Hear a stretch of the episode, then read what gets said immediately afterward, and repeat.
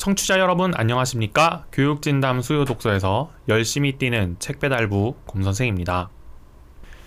네, 한 주 동안 잘 지내셨는지 궁금합니다. 날씨가 참 많이 덥죠. 예, 이럴 때일수록 어, 지구가 약간 걱정되긴 하지만 그래도 시원한 에어컨 아래서 시원한 만화 이런 거 한번 읽어보시면 어떨까 싶어서 오늘 가져온 책은 아, 제목에서부터 시원합니다. 시베리아의 딸 김 알렉산드라라고 하는 만화인데요.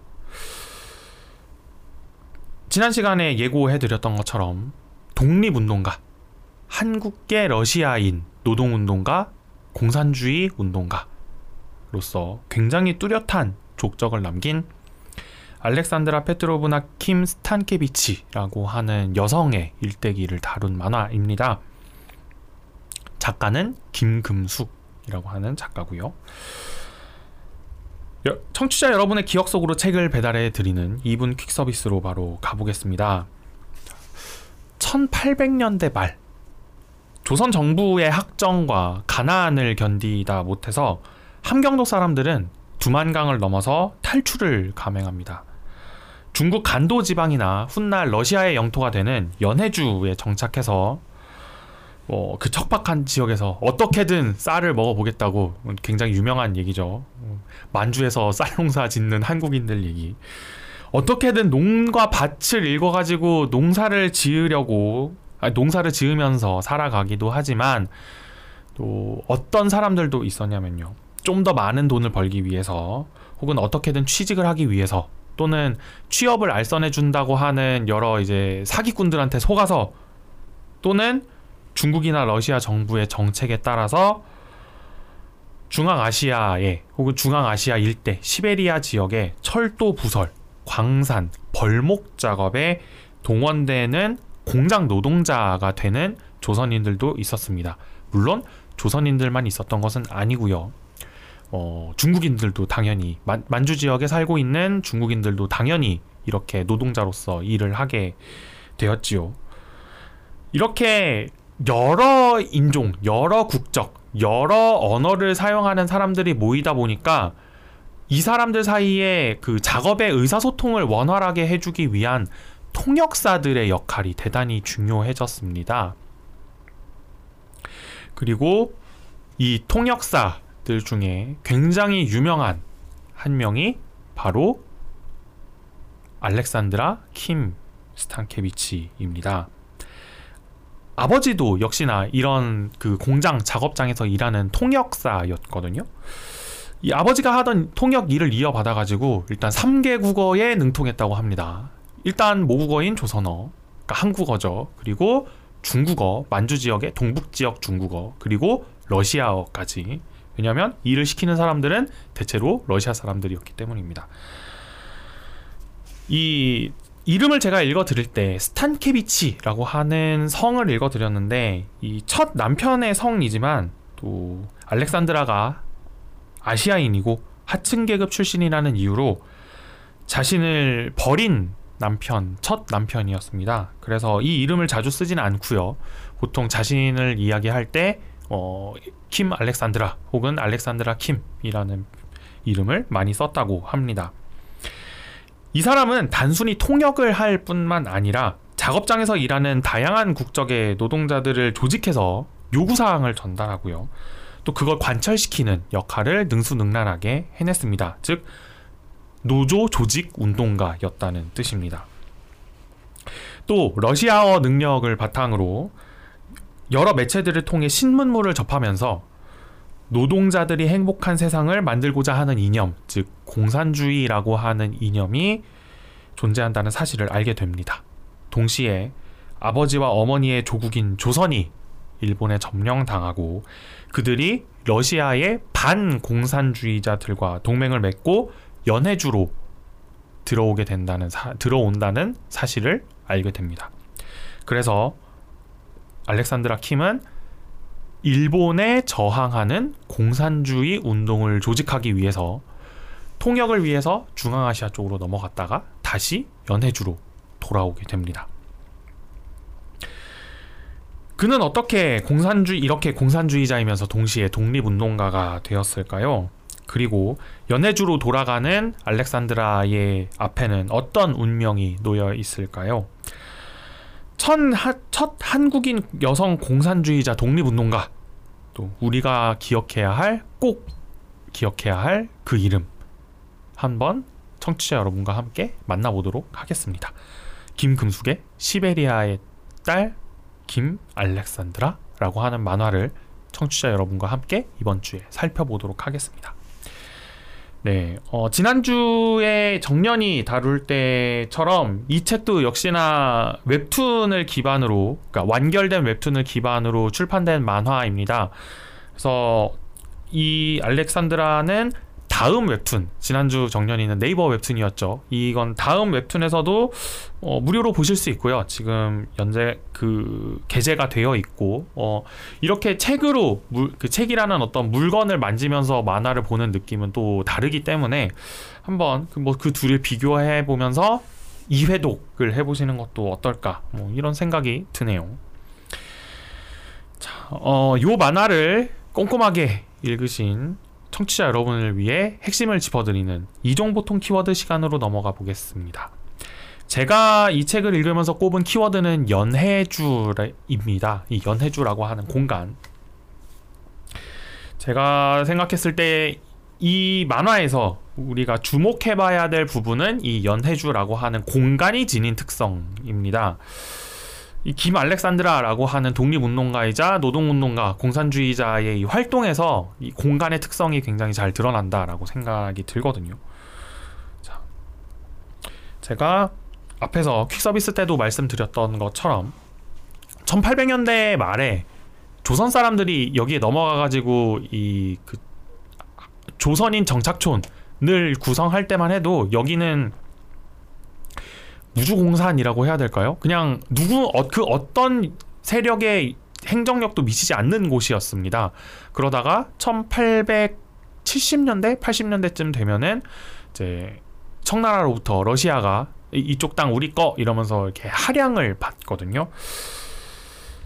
어, 뭐 역시나 그 이렇게 할양을 받는 이유 뭐 학부모 청취자 여러분이시라면은 그 국사 시간에 배우셨던 내용을 잠깐 떠올려 보시면 이 러시아라고 하는 나라가 그 부동항, 그러니까 사, 사계절 다 운용하는 얼지 않는 바닷물이 얼지 않는 항구를 확보하기 위해서 엄청나게 애를 썼다. 그러다가 결국에 맨 마지막에 주목하게 된 지역이 바로 조선이었다.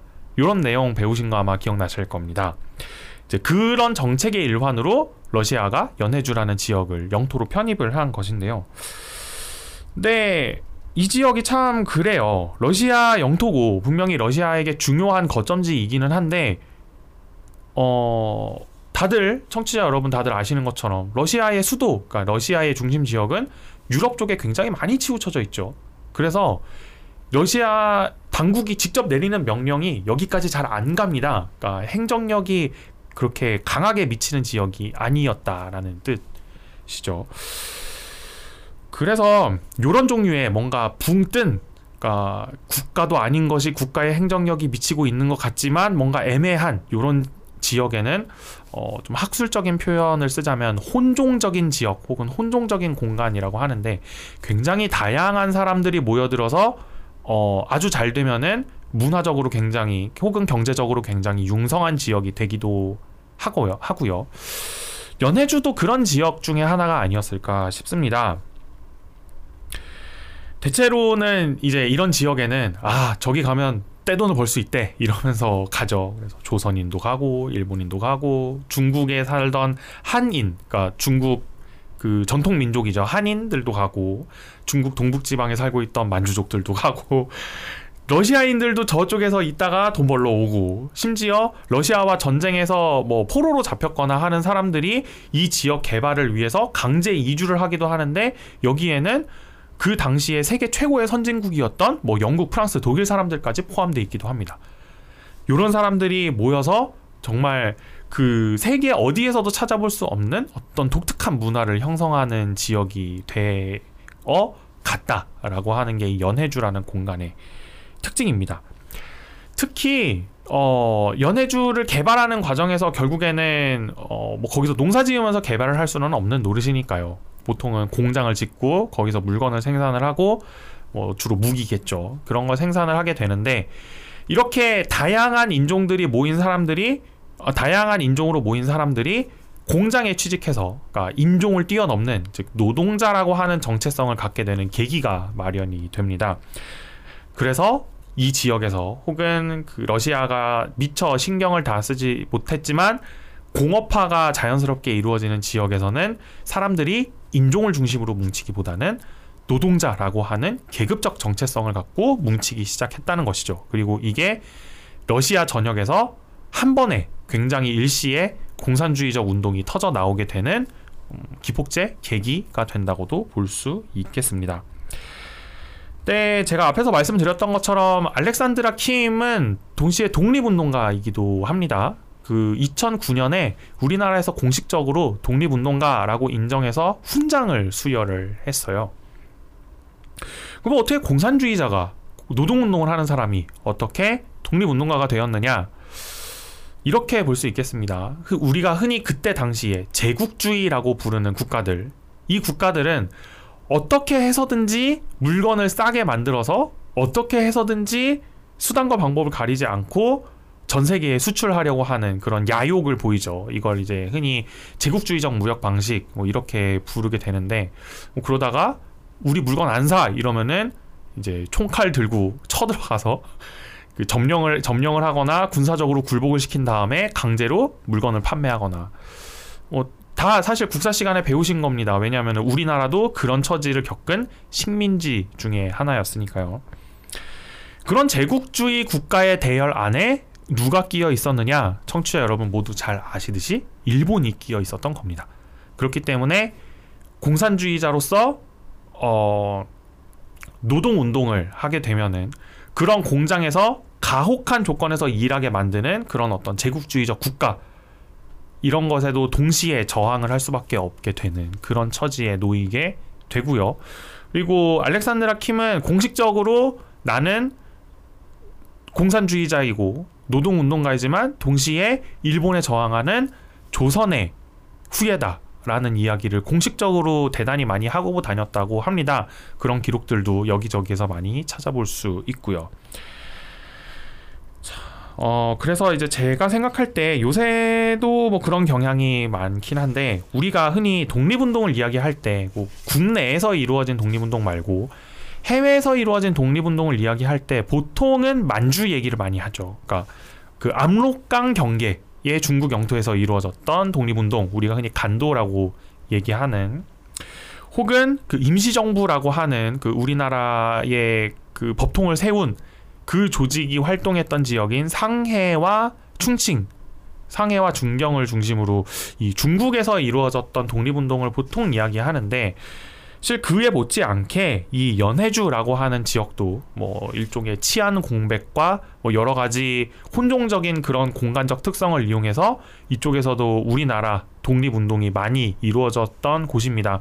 물론 그 지역이 나중에 소련으로 편입이 됐고 또 그 지역에서 독립운동을 했던 사람들은 대체로 공산주의자였기 때문에 어, 우리나라에서 상대적으로 뒤늦게 좀 인정받게 되는 뭐 그런 비극적인 일이 없지 않아 있지만 음, 또 요 책, 요 만화를 읽으시면서 요 만화의 내용을 통해서 번 연해주 지역에 있었던 독립운동 그리고 그 지역에서 활동했던 독립운동가 이런 사람들의 삶을 한번 찾아보시거나 돌이켜 보시는 것도 혹은 자료를 찾아보면서 어 그, 그 주, 그 지역에 관한 정보들을 접해 보시는 것도 굉장히 괜찮은 교양을 위해서 훌륭한 선택이 되지 않을까 이렇게 생각을 해봤습니다. 네, 이렇게 연해주라고 하는 지역, 이 김 알렉산드라가 주로 활동했던 이 지역에 관한 이야기를 말씀드려 보았고요. 이 만화책을 재미있게 읽으셨다면 더 재미있게 읽으실 콘텐츠를 추천해 드리는 이제 아이랑 투게더 시간으로 넘어가 보겠습니다. 제가 이 책과 함께 추천드리는 콘텐츠는 정철훈이라고 하는 작가의 알렉산드라 페트로브나 김이라고 하는 책입니다.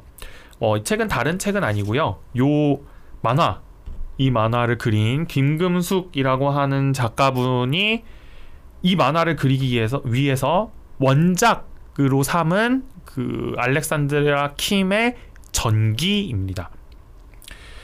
그래서 이 책에도 사서 보시면은 보이시겠지만 이 만화책에도 정철훈 작가가 원작자로서 이름을 올리고 있습니다.